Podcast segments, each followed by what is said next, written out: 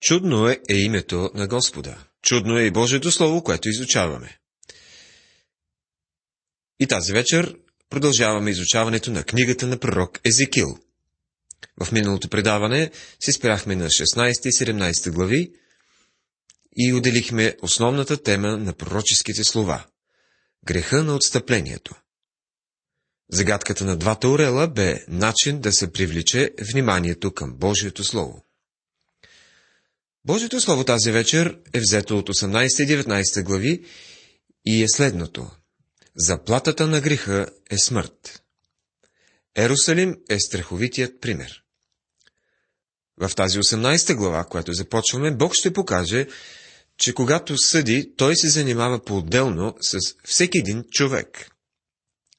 Тази глава се отнася към всички нас, защото в нея не се говори изрично за Юда и Ерусалим, а е изложен закона на правосъдието, според който Бог ще съди човешките чада. Пак дойде към мене Господното Слово и рече. осемнадесета глава, първи стих. Отново става ясно, че Езекил не говори от себе си. Това са Божиите думи. Що искате да кажете вие, които употребявате тая поговорка относно Израилевата земя, като казвате: бащите ядоха кисело грозде, а на чадата изтръпнаха зъбите. Глава осемнадесета, стих втори. Израилтяните са имали поговорка, която е спомената два пъти от Еремия. В тридесет и първа глава на книгата на пророк Еремия, двадесет и девети стих, четем. В ония дни няма вече да казват: бащите ядоха кисело грозде и зъбите на чадата оскоменяха. След това в плачът на Еремия, пета глава, седми стих, откриваме: бащите ни съгрешиха и няма ги, и ние носим техните беззакония. Израилтяните са измислили тази поговорка въз основа на един друг пасаж още в книгата Изход, където се казва: да не им се кланяш, нито да им служиш. Защото аз, Господ, твоят Бог, съм Бог ревнив, който въздавам беззаконието на бащите върху чадата до третото и четвъртото поколение на уния, които ме мразят. Глава двадесета, стих пети. Проблемът е в това, че поговорката, която изважда от този, се изважда от този стих, е неправилна. В това се състои опасността, когато разглеждаме един стих от писанието извън неговия контекст. Поговорката не е правилна. Бащите ядоха гроздето, а чадата платиха за делата им, казват те. Това е вярно само до известна степен. Но Бог казва, че съди всеки отделен човек, бил той баща или син, според поведението му. Това не е съд във вечния живот, а съд за този живот, в зависимост от това дали човек се покорява или не на Бога. Заклевам ви се в живота си, казва Господ Йова, няма вече да има повод да употребявате тая поговорка в Израил. Глава осемнадесета, стих трети. Думата живот или някоя нейна форма се появява тринадесет пъти в тази глава, а думата смърт или производни на нея четиринадесет пъти. Тук са представени живота и смъртта, но не става дума за вечен живот или вечна смърт. Бог говори за начина, по който Той съди отделния човек тук в този живот. Трябва да разгледаме цялата глава от тази гледна точка. Възможно е децата да носят товара на бащената порочност, но само във временни бедствия, като Бог може да направи така, че страданията им да са за тяхно добро. Стане ли дума за духовна или вечна смърт, децата никога не ще страдат заради греховете на родителите си. Бог потвърждава суверенната си власт така. Ето, всичките души са мои, както душата на бащата, така и душата на сина е моя. Душата, която е съгрешила, тя ще умре. Книгата на пророк Езекил, осемнадесета глава, четвърти стих. Тук Бог казва, че всички души му принадлежат. Ако греховете на бащите дойдат и върху чадата, то това става, защото чадата са последвали нечестивите пътища на бащите си. Всеки човек ще умре за своя си грях. Във Второзаконие двадесет и четвърта глава, шестнадесети стих четем: бащите да се не умъртвяват поради чедата, нито чедата да се умъртвяват поради бащите. Всеки поради собствения си грях да бъде умъртвяван. Бог извайва душата на човека, казва Матю Хенри. Той е доброжелателен и към баща, и към син, и не би наложил страдания нито на единия, нито на другия. Душата, която е съгрешила, тя ще умре. Бог ще съди всеки човек по-отделно.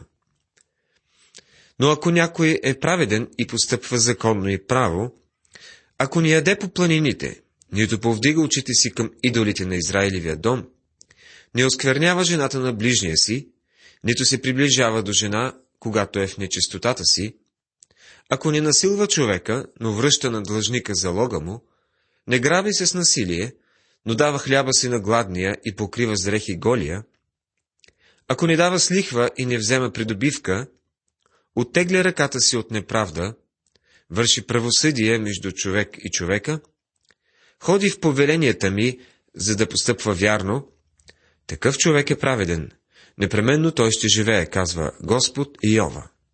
Книгата на пророк Езекил, осемнадесета глава, пети до девети стихове.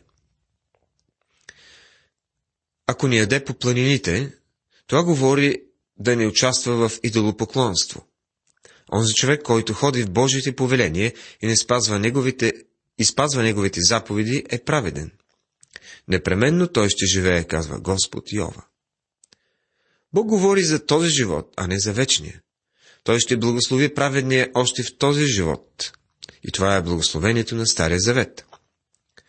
Ако той роди син разбойник, който пролива кръв и върши коя да е било от тия работи.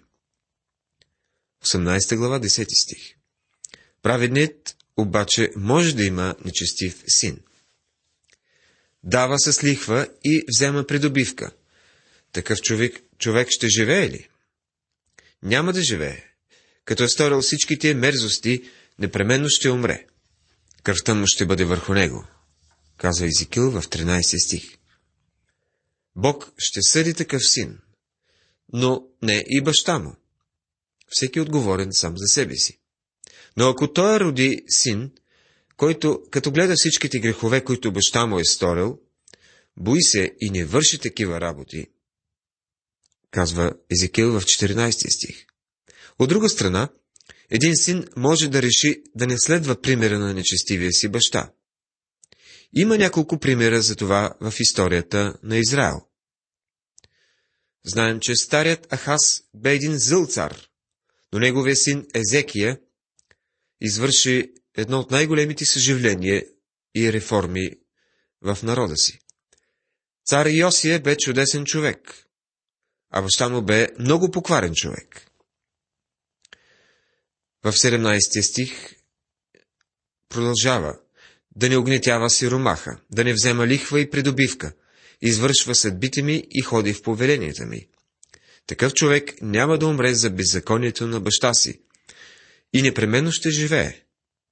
Баща му, понеже жестоко е огнетявал, грабил от брата си с насилие и правил между людите си това, което не е добро, ето, той ще умре за беззаконието си. Бог казва, че всеки човек бива съден още в този живот за начина, по който живее. Не забравяйте, че той не говори за вечния живот, а за съд тук, на тази земя. Бог иска да знае, Израил да знае, че това е основанието, на което възнамерява да ги осъди. Душата, която се греши, тя ще умре. Синът няма да понесе наказанието на бащиното беззаконие, нито ще понесе бащата наказанието на синовото беззаконие. Правдата на праведния ще бъде за него, и беззаконието на беззаконника ще бъде за него. Глава осемнадесета, стих двадесети. Тези думи се появяват два пъти в тази осемнадесета глава. Тук в този двадесети стих и в четвъртия стих. В деня на разкриването на Божията правда, която сега е засенчена, пред целия свят ще блесне праведността на праведните, били те в мантия или с корона на главите. А нечестието на порочните ще се стовари върху им като тежко бреме, което ще ги повлече в бездната. В следващите стихове Езекил изтъква, че Бог ще награждава или ще съди според промените у самия човек. Прибиваването ни на този свят представлява състояние на изпитание и изпитанията ни траят толкова, колкото и животът ни. Проблемът се излага открито, защото това е въпрос на живот и смърт. Отхвърлете от себе си всичките престъпления, с които беззаконствахте, и направих, направете си ново сърце и нов дух. Защо да умрете, дом Израилев? Езекил, осемнадесета глава, тридесет и първи стих. Учението на тази глава съответства на новата психология, която днес се пропагандира. Психолозите твърдят, че човек става зъл или чудак, понеже майка му не се е отнасяла добре с него, а го е пренебрегвала и малтретирала. Но човек отговаря сам за себе си, приятели. Вие сте грешник, защото самото ви естество е такова. Има една стара приказка, която звучи грубо, но пък е вярна. Всеки му заслуженото. Всеки човек ще застане пред Бога и тогава няма да може да обвини баща си или майка си. Езекил ясно дава да се разбере, че израилтяните ще бъдат съдени в този живот, въз основа на това как са живеели, дали са били вярващи или не. Понеже аз не благоволявам смъртта на оня, който умира, казва Господ. Затова върнете се и живейте.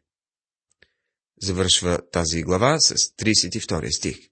Отново тук се говори за физическа смърт. Днес Бог не се радва на ничия смърт. За него това е нещо чуждо. Бог не е планирал смърт за човечеството. Спомнете си как Господ Исус плака при гроба на Лазар, макар че щеше да го върне към този живот. Смъртта дойде чрез човека. Не по Божието намерение, а поради греха на човека. Продължаваме напред и ще изучаваме глава деветнадесета. Това е елегията на Йова за князете на Израил. В тази глава имаме две оплаквания. Оплакване над князете на Израил от първи до девети стихове и оплакване над юдейската земя, Южното царство на Израил. Стихове десети до четиринадесети. В тази глава до голяма степен се повтаря вече разказаното в глава седемнадесета. Предсказание и плач за разрухата на Давидовия дом. Юдейското царство и Давидовия дом са представени като лъвица, а първенците като свирепи лъвове, които биват уловени в мрежи. Чуйте какво се казва в първите три стиха на глава деветнадесета. При това вдигни плач за Израилевите първенци и речи. Що беше майка ти? Лъвица. Лъжеше, лежеше между лъвовете, хранеше лъвчетата си всред млади лъвове. Тя захрани едно от лъвчетата си, което като стана млад лъв и се научи да граби лов, ядеше човеци. Това не е само плачът на Езекил. Това е плачът на Господа, всъщност това е плачът на онзи, който по-късно плака за Ерусалим. Евангелие от Матей, двадесет и трета глава, тридесет и седми до тридесет и девети стихове е записан този плач. Същият сега плаче и за Юда. Първенците са били група хора, за които малцина в земята са били загрижени. Бог обаче е бил загрижен. Между другото, кой е загрижен за вас днес, приятели? Предполагам, че хората, които се интересуват от вас, са малцина. Дали хората, с които работите, са истински загрижени за вас? Дали хората от вашата църква са истински загрижени за вас? Семейството ви загрижено ли е за вас? Веднъж един бизнесмен каза: искрено се чудя дали има някой, който се интересува от мен днес. Всички, включително и семейството ми, се интересуват само от това, което могат да измъкнат от мен. Това е тъжно. Бог обаче се интересува от вас. Това е изключителна утеха във вселената, в която живеем. Аз или вие може да се изгубите в нея, толкова сме малки и незначителни. Но Божието око ни наблюдава и следи всеки един от нас. Правенците на Юда са били такива хора, за които почти никой по това време не би пролял и една сълза. Това са били Йоахаз и Йоаким, двама князе, които никак не са били за съжаление. Единствен Бог се е интересувал от тях. Когато започва да говори за лъва, Бог има предвид лъвът на Юда. Млад лъв е Юда. Така Яков описва Юда в четиридесет и девета глава на книгата Битие, девети стих. Там пророкува за всеки от своите дванадесет синове. В Числа, двадесет и трета глава, двадесет и четвърти стих четем. Ето, людите ще възстанат като лъвица и ще се вдигнат като лъв. В Откровение, пета глава, пети стих, Господ Исус е наречен лъвът от Юдовото племе. Цитирам, и един от старците ми каза, не дей плака, ето лъвът, който е от Юдовото племе, който е Давидовият корен, превъзмогна, за да разгъне книгата и да разпечата нейните седем печата. В следващите стихове Ерусалим е представен с едно друго сравнение. Той е лоза, а първенците нейни клони. В петнадесета глава бе използвано това сравнение, а сега се доразвива. Майка ти с жизненост като твоята беше като лоза, посадена при вода. Стана плодоносна и клонеста от многото води. Израснаха по нея яки жезли за скиптри на владетели, и ръстът им стигна нависоко сред гъстите клончета. И те се отличаваха с височината си и с многото си отрасли. Но тя биде изтръгната с ярост. Хвърлена бе на земята, и източен вятър изсуши плода й. Яките и жезли се счупиха, изсъхнаха. Огън ги изяде.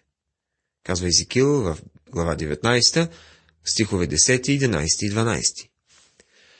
Това вече е плачът за Юдовата земя.